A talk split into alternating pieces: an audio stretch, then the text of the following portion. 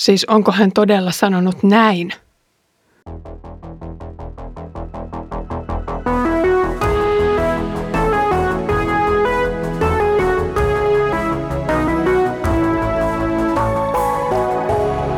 Kirjoitusten pauloissa. Lämpimästi tervetuloa mukaan Kirjoitusten pauloissa podcastin pariin. Olen Iida Halme kansanlähetysopistolta ja luen kanssasi apostolien tekoja. Edellisellä kerralla näimme ensimmäistä diakonian asettamisen tehtävänsä, ja se oli merkittävä edistysaskel kasvavan nuoren kirkon historiassa. Apostolit vapautuivat tuossa hetkessä täysillä julistustyöhön, kun taas toiset miehet hoitivat seurakunnan taloutta ja köyhien avustamista. Nyt nähdään tarkemmin yhden diakonin arjesta väläys. Hänen kertomustaan kuullessa voidaan pohtia, unohtuiko häneltä julistustyön tärkeys lähimmäisten hätää tarkkaillessa. Stefanos oli täynnä armoa ja voimaa, ja hän teki suuria ihmeitä ja tunnustekoja kansan keskuudessa. Silloin muutamat miehet ryhtyivät väittelemään hänen kanssaan. Toiset näistä kuuluivat niin sanottuihin vapautettujen kyreneläisten ja aleksandrialaisten synagogiin, toiset olivat kotoisin Kilikiasta ja Aasian maakunnasta. Mutta hengen voimalla hän puhui viisaasti, eivätkä he kyenneet pitämään puoliaan. Silloin he värväsivät joitakin miehiä sanomaan, olemme kuulleet hänen puhuvan herjaavia sanoja Mooseksesta ja Jumalasta. He yllyttivät kansaa, kansan vanhimpia ja lainopettajia, ja sitten he kävivät käsiksi Stefanokseen ja veivät hänet suuren neuvoston eteen. Siellä he toivat kuultavaksi vääriä todistajia, jotka sanoivat, tämä mies puhuu lakkaamatta tätä pyhää paikkaa ja lakia vastaan. Me olemme kuulleet hänen sanovan, että Jeesus, se nasaretilainen, hajottaa tämän paikan ja muuttaa säädökset, jotka Mooses on meille antanut. Kaikki, jotka istuivat neuvostossa, kiinnittivät katseensa Stefanokseen. Hänen kasvonsa olivat heistä niin kuin enkelin kasvot. On ilmi selvää, että Stefanoksen periaatteisiin kuului hartauksien pitäminen luonnollisena osana päivän askareita. Hän, jolle luovutettiin ruokaavustus, sai eväkseen myös Jumalan sanaa. Tämä hengen ravinto ei myöskään näyttänyt olevan pelkkiä kauniita ajatuksia vaaleanpunaisesta Jumalan rakkaudesta, vaan syvällistä teologiaa ja Jeesuksen opetusten tuntemusta huokuvaa. Siksi tähän virkaan ei voitu valita ketä tahansa hyvää tyyppiä, vaan apostolit pitivät huolen, ettei hyvä raamattuopetus jää Jerusalemin köyhiltäkään sivusuun. Kun he ajautuivat uuden viran perustamisen myötä enemmän diakonia työntekijöiden kuin apostolien vaikutuspiiriin. Stefanoksen kutsumustyö kiteytyi seuraaviin kahteen peruspilariin. Ensiksi työ tehtiin Jumalan armosta ja hengen voimasta.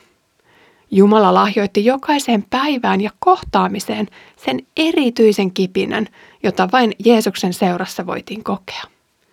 Toiseksi Stefanos teki ihmeitä ja tunnustekoja kansan keskellä. Vaikuttaa siltä, että hän ei jäänyt seurakunnan diakonia toimistolle istumaan ja odottamaan asiakkaita, vaan jalkautui ihmisten keskelle kohtaamaan ja kuulemaan. Hämmentävää kyllä varsinaisesta työstä, johon hänet juuri edellisissä jakeissa asetettiin, ei puhuta sanaakaan. Tehtävän asettelussa puhuttiin hengen täyttämistä, mutta leivän jako jäi nyt Stefanoksen CVn otteesta tässä kohtaa pois. Ehkä se oli niin oleellinen osa hänen työtään, ettei siitä ollut tarpeen mainita. Myöskään se ei ollut seuraavan välikohtauksen syy, johon tämän tapausesimerkin kertomus tähtää.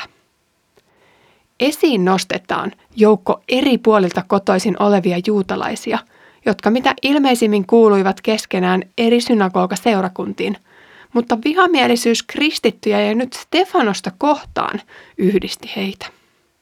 Stefanoksen jalkautuminen kirkon holvista ihmisten keskelle oli herättänyt huomiota samaan tapaan kuin apostolien tekemät ihmetteot hiukan aiemmin. Juutalaiset ryhtyivät väittelemään hänen kanssaan, mitä ilmeisimmin vanhan testamentin tulkinnasta. He tukeutuivat omaan viisauteensa, mutta Stefanos, pyhää henkeä täynnä, lateli vasta väitteitä, joita oli mahdotonta kumota. Stefanos oli heidän silmissään syyllinen vaikkapa ilman todisteita, ja niinpä hänet oli saatava tuomiolle keinolla millä hyvänsä. Huomaa, että jälleen Luukas osoittaa kristityn toimivan hyvätapaisesti ja oikein, puhuen totuutta, ja juutalainen saa kertomuksessa pahantekijän roolin. Otetaan siis rumat keinot käyttöön ja värvätään jotakin porukkaa nyt puhumaan Stefanosta vastaan. Niinpä tämä jokin poppu alkaa huudella valheita. Olemme kuulleet hänen puhuvan herjaavia sanoja Mooseksesta ja Jumalasta. Varmasti Stefanos on puhunut Mooseksesta ja Jumalasta. Ja ehkä hänen väitteensä Mooseksen uhrilain täyttymisestä Jeesuksessa nosti näiden juutalaisten karvat pystyyn ja tämä ilosanoma kuulosti irvisanomalta. Se kuulosti kamalalta Jumalan pilkalta heidän korvissaan. Missään nimessä Stefanos ei ollut halventanut Moosesta tai Jumalaa. Lupausten toteutuminen ei vähennä niiden arvoa laisinkaan. Valheita syytävä ryhmä kasvaa, kun hässäkän aloittanut juutalaisten paluumuuttajien kokous yllyttää nyt kansaa, vanhimpia ja lainopettajia yhtymään tähän mökään. Riittävän kannatuksen saatuaan he uskaltautuvat viemään Stefanoksen suuren neuvoston eteen ja latelevat keksimänsä syytökset pöytään. Juutalaiselle, jolle Mooseksen laki on elämän pyhä perusperiaate, väite Stefanoksen saarnasta lakia vastaan on pyyristyttävä. Tunteet kuumenevat ja järjen ääni jää sen jalkoihin. Jokainen kuulija pohtii päässään, onko tämä väite paikkansa pitävä. Tämä mies puhuu lakkaamatta tätä pyhää paikkaa ja lakia vastaan. Me olemme kuulleet hänen sanovan, että Jeesus, se nasaretilainen, hajottaa tämän paikan ja muuttaa säädökset, jotka Mooses on meille antanut. Se ei liene tuore uutinen, että Jeesus väittäisi hajottavansa temppelin ja rakentavan sen kolmessa päivässä uudelleen. Jeesus myös väitti tiivistävänsä lain ja profeettojen, siis vanhan testamentin sanat omissa opetuksissaan. Onko se tämän pyhän paikan turhentamista ja lain lyttäämistä? Kyse on pohjimmiltaan siitä, mistä vinkkelistä asiaa tarkkaillaan. Jos vanhan testamentin lupaus uudesta liitosta, joka alkaa Messian ensimmäisessä tulemisessa, on kuulijalle täysin vieras tai joku tulevaisuuden skifi-elokuvien kategoriaan kuuluva sanoma, niin Jeesuksen kuin tämän opetusta toistavan Stefanoksen sanat on mahdotonta sulattaa koskevaksi tuota aikaa, jota nyt elettiin. Jos taas silmät ja sydän olivat auki niille tosiasioille, joita tämä sukupolvi oli todistamassa, ei lopulta ollut muuta loogista päätelmää kuin myöntää Jeesuksen olevan se Messias. Hän korvaa Mooseksen määrittelemän vanhan liiton uhripalveluksen, joka Daavidin päivinä luvatun temppelin välityksellä oli toteutunut nyt joitakin vuosisatoja. Fyysisesti temppeli seisoi paikallaan myös Jeesuksen kuoleman jälkeen, mutta hengellisesti sen merkitys oli tämän myötä mitätöity. Enää ei olisi mitään hyötyä kantaa eläimiä alttarille tuomaan väliaikaista vapautusta synnistä, kun se kertakaikkinen sovitus oli jo tehty.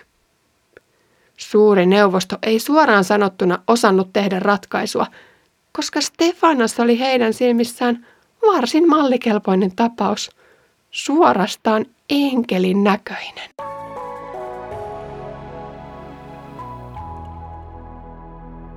Stefanoksen kohtausta tarkkailemalla ei voi olla huomaamatta, kuinka hänen kutsumuksensa muistuttaa Jeesuksen kutsumusta. Ensiksi kerrotaan, hän oli täynnä armoa ja voimaa. Hän teki ihmeitä ja tunnustekoja. Hengen voimalla hän puhui viisaasti. No mutta mitäs Jeesus teki maanpäällisen elämänsä aikana? Hän kulki. Hän julisti viisaasti niin kuin se, jolla on valta. Hän teki paljon ihmeitä. No toiseksi, kuten Jeesusta vastaan, myös Stefanosta varten värvätään valehtelijoita. Tämä mies puhuu pyhää paikkaa lakia ja Moosesta vastaan. Jeesus hajottaa temppelin. Yl yllytetään kansaa ja lainopettajia, jotta saadaan Jumalan diakoni suuren neuvoston eteen. Huomaat siis, että sekä Jeesus että Stefanos saavat kuulla samanlaiset valhesyytökset, mutta kummankaan tapauksessa näissä puheissa ei ole perää. Sen sijaan totuutta väännellään tällä kertaa Stefanoksen päänmenoksi. Kiitos kun kuuntelit tänään Kirjoitusten pauloissa podcastin. Stefanoksen kertomus menee kieltämättä ainakin omiin tunteisiini. Kuinka valheen kautta pyritään saamaan viaton mies päiviltä. No toisaalta Stefanoksen kertomuksen lukeminen muistuttaa meitä siitä karusta faktasta, että jokainen kristitty on kutsuttu kulkemaan paitsi Jeesuksen tuomassa vapautuksessa, myös siinä kärsimyksessä, jota mestari itse sai kohdata. Miten se kärsimys itse kunkin elämässä näyttäytyy, onkin sitten henkilökohtaisempi asia. Mutta ei siis pidä säikähtää sitä, jos joskus tulee vähän takkiin sen takia, että seuraan Jeesusta elämässäni. Ensi kerralla saamme kuulla, mitä Stefanos itse ajattelee tästä kaikesta, mitä häntä vastaan sanotaan. Ensi kerralla luemme siis Stefanoksen puheen, mutta sitä odotellessa Herramme Jeesuksen Kristuksen armo, Isän Jumalan rakkaus ja Pyhän Hengen osallisuus olkoon meidän kaikkien kanssa.